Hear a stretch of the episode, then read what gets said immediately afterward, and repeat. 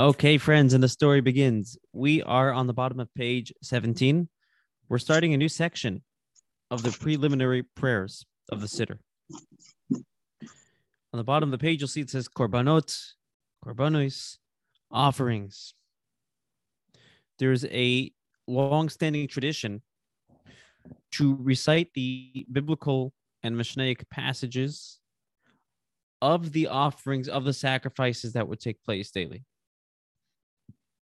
the the reason for this um historically let's take a step back. Prior to the destruction of the first uh, or, or, hold on full to step back the biblical commandment of prayer right? In the torah there's no standardized text of prayer. The mitzvah is talk to god from your heart. Ask him for what you need praise him. And this is what jews have been doing um, since the, the, the uh, you know King David is all about his prayers to God, the Book of Tehillim. This is what Jews have been doing. It was only until the destruction of the first Beit Hamikdash, the destruction of the first temple, we have no more korbanot, we have no more sacrifices, we have no more offerings. So the sages established a standardized text of prayer, and that prayer will serve instead of official sacrifices. It, it, it almost functions as sacrifices. Essentially, that's what prayer does. This was established by Ezra in his court. Ezra is the sage who brought Jews back from Babylon after the exile to build the second temple. Where was I going with this? One of those moments. okay, so why do we recite the korbanot, the passages of offerings, of sacrifices, as a preliminary to prayer. Because prayer is essentially replacing the sacrifices. We want to remember what prayer is actually replacing, what prayer is actually re- uh, resembling or symbolizing.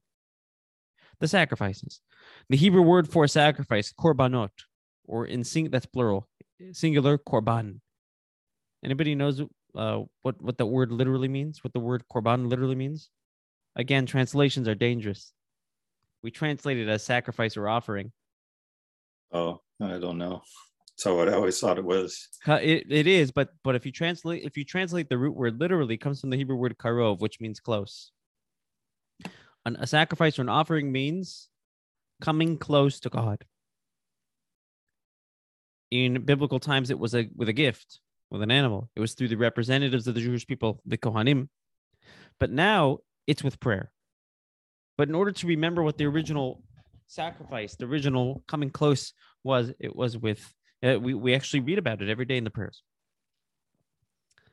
Our sages said that being that we have no more sacrifices, study about the sacrifices, and that will be considered as if we brought those sacrifices when we read about them, when we study about them, which is essentially what we're about to do, and we're going to study the deeper paradigm and meaning and see how it uh, impacts us on a very personal level. But when we study this, it's as if we've offered this sacrifice. When you read about the Olah, the burnt offering, you've brought an burnt offering to God. When you read about the Tamid, or you read about the various different offerings, the incense, it's as if we've actually done that. On a deeper level, deeper dimension of Torah, the concept of bringing a sacrifice has deep personal, psychological, emotional, spiritual significance. We know from Tanya, our Tanya studies, that we have two souls, two drives. Souls, your drive. We have our divine drive what drive our divine soul, what drives us to do what God wants, what drives us for meaning and purpose. We have our animal soul, which is basically our drive toward our self,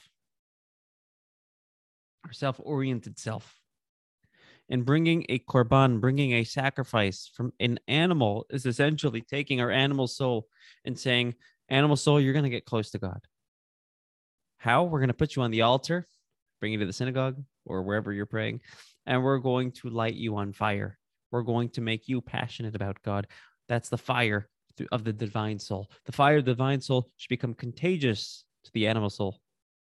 Essentially, the inspiration of prayer should be personally, emotionally, psychologically relevant and not just spiritually inspirational, but it should, mean something on a very personal and deep level.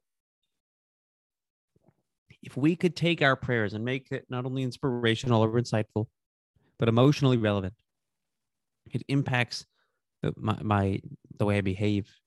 It influences or shapes my attitude in life. It, it, it shapes my values, right? It's essentially shaping my animal soul into a mensch.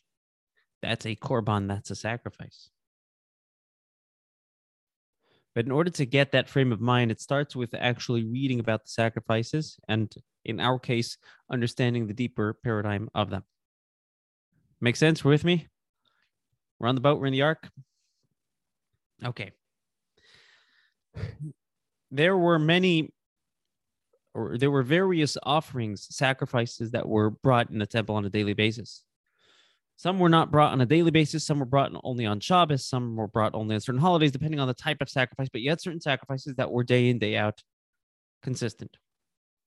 The first of which, the very first, it's not really a sacrifice, but a, a um, sacrificial service, if you will, which we're about to read on the bottom of 17, was the cleaning of the ashes on the altar. And that's what we're about to read. The cleaning of the ashes was the very first service performed. They made a big sell. Uh, it was like a big deal, a big honor to take out the garbage, which is such a beautiful um, perspective. The, way it used to work. Well, let's read the paragraph inside in the English real quickly, and then I'll I'll give you some background here. Bottom of page 17. We'll read the entire paragraph. It's not that long. The Lord spoke to Moses, saying, Command Aaron and his sons, saying, This is the law of the burnt offering. The burnt offering shall remain on the firewood on the altar all night until morning, and the fire of the altar shall be kept burning on it. The Cohen shall put on his linen raiment, garment, or, or I don't know what these words are, but linen, linen breeches on his body, his pants and his shirt, for those who speak English. um, he shall remove the ashes which the fire has made by consuming the burnt offering on the altar, and place them beside the altar. Then he shall take off his garments and put on other garments and carry the ashes to a clean place outside the camp. The fire in the altar should be kept burning, it must not go out, and the Cohen shall burn wood on it every morning, and arrange the burnt offering upon it, and burn the fat of the peace offering on it. Fire shall be kept burning on the altar continually. It must not go out. This is an excerpt cut and paste from the book of Leviticus, telling us the process by which the Cohen would clear the ashes from the altar. And was, this was a big service. The Talmud in Tractate Tamid, there is, you can see behind me, about 30 tractates of Talmud. See that? For those listening and not watching the video, you don't know what I'm talking about here, but right, hold on. Can't, I can't, hold on. There we go. John, you see it? There we go. That's the Talmud. Okay. The shortest tractate in the Talmud is called Tractate Tamid. Tractate Tamid is about eight pages. Um, a tractate can range from eight pages to a hundred and a double sided, hundred and something pages. So the shortest tractate is Tractate Tamid. It talks about the uh, some of the services and structure of the Beit HaMikdash of the temple. And it says that they used to have a race every morning. The Cohen would, all of the Cohens that were serving in the temple would race in the morning, would get up and rush to the altar. And whoever got there first had the honor of um, taking out the ashes. You get to take out the garbage. Right? When you get to shul, you get to clean up the shul. You get to mow the lawn. you get to take out the garbage and make sure that this place is functional. It's considered to be a big honor. People would rush to this. There was a technical difficulty one time. A Cohen, the altar was very high up. It was, I forgot the measurements already, but the Talmud over there discusses it. The altar was pretty high up. A Cohen fell down one time and injured himself because of the race. He was running up. So they changed the system to a raffle But either way, it was a desired and sought after after position.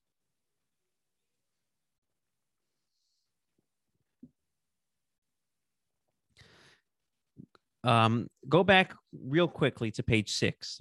Hold the place on page 17, but real quickly turn to page six. If you remember, we have a series of 15 blessings, blessings of appreciation. We appreciate uh, various things uh, our, our vision, um, our ability to walk straight, clothing, all these various different things. The first of which, blessed are you, Lord, King. Blessed are you, Lord, our God, King of the universe, who gives the rooster understanding to distinguish between day and night, or gives the heart understanding to distinguish between day and night. This blessing was traditionally uh, coined by these group of Kohanim who woke up in the morning to take out the ashes. The very first thing was they would recite that blessing. Thank you for waking me up on time so I can have a chance at being part of this service. Such an important service, taking out the garbage. Let's take this piece by piece. And what we're going to discover is that there is always more to the text than what meets the eye. There's a deeper soul paradigm here, and it's very. We'll see how relevant it is, how relevant we can make it. Let's start with the first piece. The Lord spoke to Moses, saying, Command Aaron and his sons, right, all of the Kohanim. This is the law of the burnt offering. The burnt offering shall remain on the firewood on the altar all night until morning, and the fire of the altar shall be kept burning on it. So there's a mitzvah to burn this offering all the way. There's a deeper interpretation here.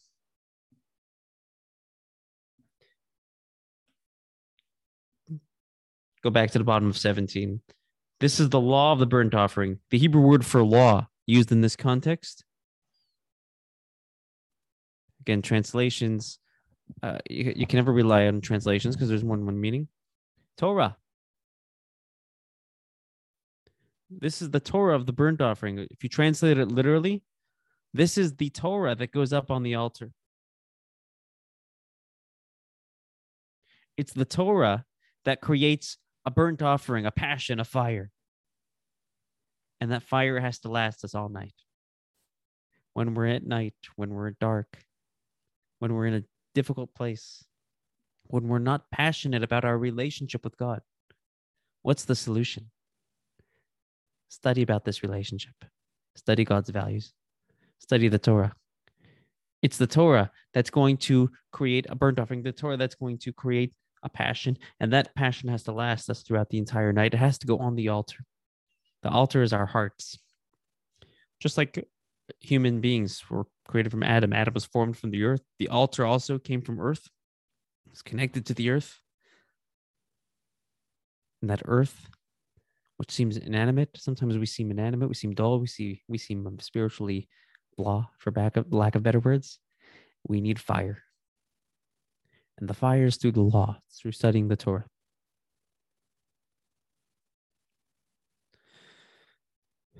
Okay. But what happens is you have all these, go to page 18, you have all these ashes, burnt ashes. So what does the Cohen do before putting on the burnt, before removing the ashes? Right? The Cohen in days of old would race to take out the ashes. Eventually, there was a raffle, but the Cohen who had the opportunity, who was lucky enough to be able to take out the garbage in the temple, the ashes on the altar, what would he do? What's the first thing he would do? Put on his clothing. Fascinating. Usually, you would not put on fresh clothing so you could take garbage out. you would change your clothing after taking out the garbage. Right? I, am going to take out the garbage. Let me go shower. We're doing it backwards. Right? You don't wash your hands before going to the bathroom. You go after. Why would he put on fresh clothing to take out the garbage? In other words, why was taking out the garbage such a big deal? Taking out the ashes such a big deal. There's several biblical commentaries several different perspectives that I'd like to share. One of my favorite biblical commentaries, known as Rabbeinu Bachaya. Rabbeinu Bachaya is from the 12th or 13th century from Spain. Fascinating biblical commentary because he, in his commentary, weaves together uh, Kabbalah and philosophy and literal explanation and just weaves it all together. And it's he does a good job. It's it, it's fun. It's a lot of fun to learn. What he explains is there's a lesson here.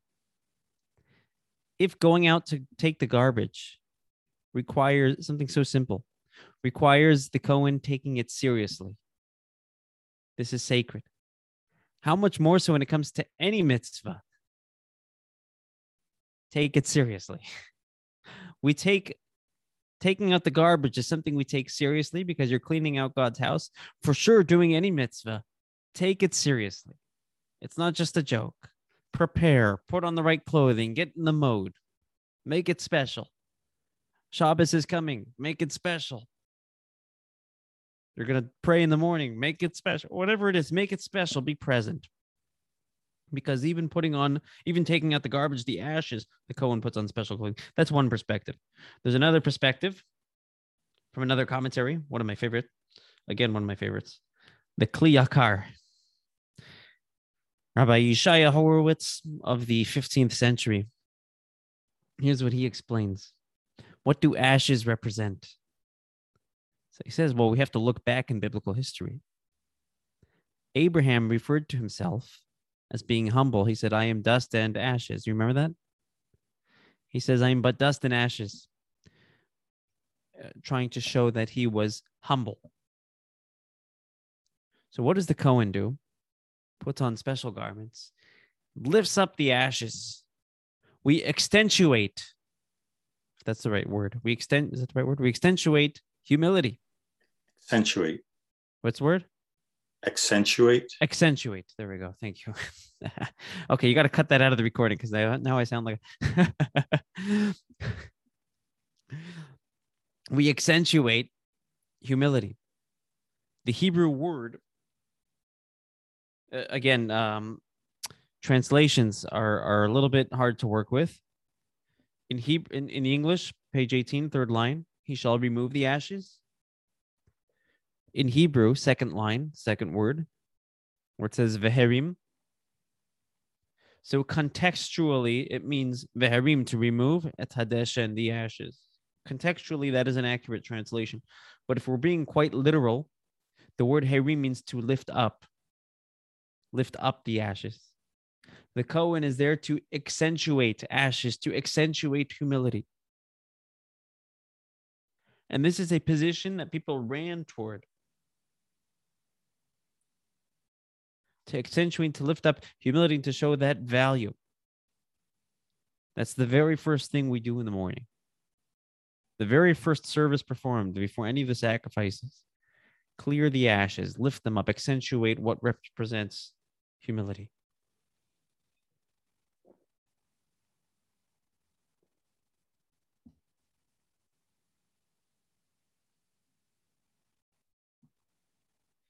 Here's a third perspective the Rebbe has an insight on this too. You know what ashes represent?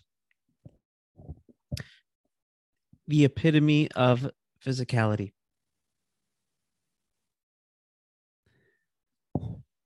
Jewish philosophy, Kabbalah, as well as Maimonides, in the beginning of Maimonides' compendium, talks about how everything everything has a spiritual makeup to it.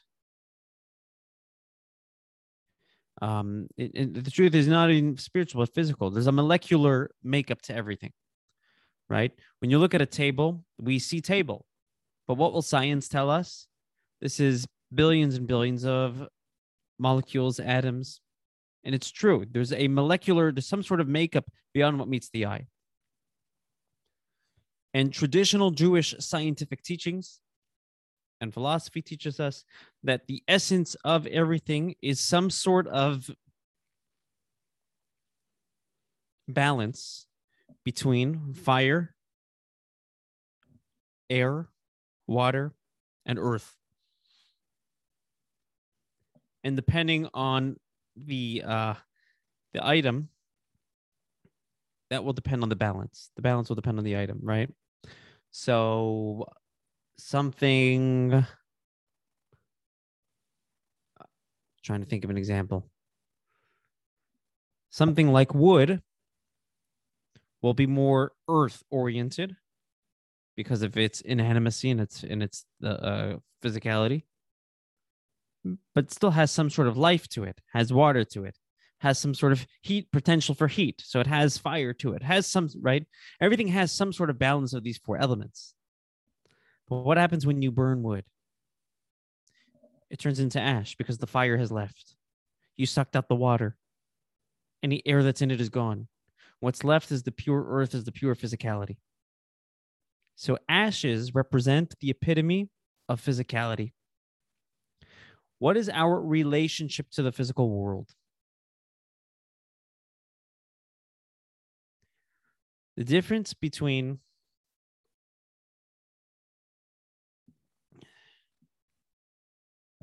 Judaism and spiritualism. Why do mitzvahs? Why can't I just be spiritual? Right? Let, let me reframe the question. In a couple of parshas from now, we're going to be read about we're going to be read about the rebellious spies. You're familiar with the whole spy saga? The Jewish people are journeying through the desert on their way to Israel. They send spot Moses sends 12 spies, check out the land. They come back, give a negative report. We're not going to Israel it's going to swallow its inhabitants. Can't do it any can't do it. Two of the spies behaved themselves. Said, no, no, we're gonna do it. It created a whole tumult in the Jewish community. Uh, eventually, everybody repented to a degree. we were forgiven on Yom Kippur. And uh, but as a uh, as a in order to rectify that, we had to wander the desert for 40 years. And the question that's often asked is these spies were righteous people. What were they thinking? Why were they slandering the land? Where was their trust in God? And the way that we explain the way that it's explained is let, let's understand where these spies were coming from. The Jewish people are in the desert. They're surrounded by the clouds of glory. They're surrounded by the well of Miriam. They're in the spiritual oasis in the desert.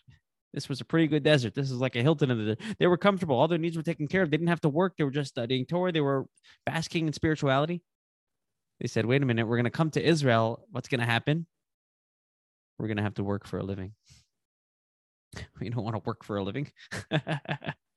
we want to be spiritual. We don't want to start farming and planting and you know so, sometimes i feel like that you know we because we run a summer camp and running a summer camp means doing a lot of technical things that I wouldn't have thought I would have to do as a rabbi. I didn't know I was going to be a marketer on Facebook and making flyers on Canva and booking flights and trips and buses and scheduling and like this is not what they told me rabbinics was like in yeshiva. so why am I doing all this technical stuff? Because I have to have an impact. I can't just sit in my own cocoon and study Torah. I have to have an impact on Jewish lives and bring Judaism to the youth. The spies said, We're going to go to Israel, work the land, have a physical impact. We want to be spiritual. We're not going to Israel. Let's land slander the land. They preferred spiritual comfort over their life mission. We're supposed to work and impact the world in a very positive way. When we go to work and we're honest in business, we're bringing God to the business world. When we make a blessing on food, when we plant and tithe, we, we're bringing, we have an opportunity through the physical world to bring God everywhere. What is our relationship with physicality? We're not supposed to run away from the physical world. Sometimes we are. On Shabbos, we run away from the physical world. Right? Six days you shall work, seven days, uh, the seventh day you shall rest. But for the most part, we need to influence the physical world. We need to make God relevant to the physical world. Go back to the, uh, to the sacrifices. The very first service is you go take the ashes, the epitome of physicality. And what do we do to them? The Hebrew word for removing the ashes, veherim, literally means to uplift them, accentuate the physicality, elevate the physicality. Our job is to elevate physicality. That is what it's all about. I'll tell you a great story, two great stories. I've told you these stories in the past. It's been over a year. so I get to say it again. That that's the rule. There's something like that with with a a song. You could say you could repeat music. You could listen on repeat as many times as you need to. A story you get one year. A joke you get. You get uh, what is it? Something like five years. You can't use the same joke twice. This is the rule for rabbis. Otherwise, you say the same joke once in five years, everybody remembers. The meat of the sermon you could say right again, right away the next week. Nobody will know. okay, so I'm I'm just teasing. So here's the story.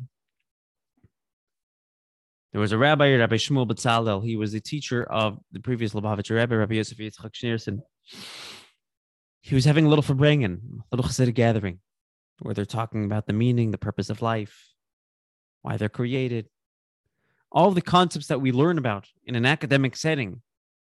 They were talking about it heart to heart to try to internalize it. This Farbrengen was going on for a very long time they were getting hungry. So he took a this is a little bit of a bizarre story, but you'll see where I'm getting with this. They took a goat that they had, they slaughtered it. Somebody there was a ritual slaughter, apparently, and they prepared it to be eaten. And they continue the Farbrengen and they continue talking about God, about their purpose, the meaning in life. The next morning, Reb Shmuel Betzalel, his wife comes and says, Where's the goat? Where's our coat? We were kind of, uh, we needed that. Is it gone? He says, Nope. Where is it? It's still here. She says, I don't see it. He says, It's here. Before, the goat used to go, meh, eh, meh, now the goat says Hashem Echad, God is one. It's here, it's just in a different capacity. the relationship to the physical world is take something that seems like it's just a mere animal and let it proclaim God is one.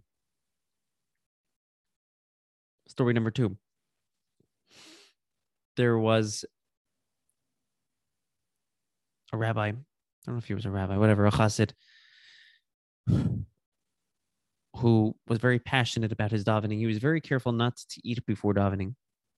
Let me, before taking care of my physical needs, let me pray to God. He fell ill. He fainted in shul. So a friend walks him home, and his wife says, Why did somebody walk you home? He doesn't want to tell her that he fainted. Nothing, I'm good, nothing. She says, Tell me what's going on. The friend says he fainted in shul. So immediately, like she pushes him to go to the doctor. He's hesitant, but he goes. Doctor tells him first thing in the morning, you got to eat bagels. He's very hesitant. This was out of his comfort zone. I'm going to start eating bagels and a lavish breakfast before I pray to God. He's very hesitant. So he goes to ask his rabbi, Rabbi Shalom Dovber Lubavitch, and his rabbi says, What is so wrong if your bagels are joining you to daven? What is our relationship to the physical world? We take the ashes, the epitome of physicality. The herim, we don't remove them, we uplift them. However, take a look. Let's take a look on the. Uh, let's keep reading. Let's keep reading inside. You with me? Um, one, two, three, four, five lines from the top of page 18. Then he shall take off his garments and put on other garments and carry the ashes to a clean place outside the camp. First, he lifts the ashes, then he carries them out. And there's a deeper lesson here. Sometimes physicality needs to be elevated, sometimes physicality needs to be carried out, dispensed. There's times where we need to engage with the physical world and elevate it. And there's times where we need to say, just remove it. There's certain, we know this from Tanya that there's certain things that can be elevated and there's certain things that cannot be elevated. A kosher meal can be elevated if used for the right purpose, used for Shabbos, You made a blessing with something that's not kosher can't be elevated. You got to take it, remove it, bring it out, take the physicality out. There's times where physicality is engaged with to be elevated, there's times where it is actually ignored. And we go back into our spiritual cocoon and say, God, you're going to elevate this one, or I'll elevate it by taking it out, by not dealing with it. We conclude this paragraph by saying that the fire must remain on the altar the whole time, consistently, constantly, continually. It can't go out. If we want to actually elevate physicality or have the courage to know when we can elevate it and when we need to take it out, what do we need? Fire, passion.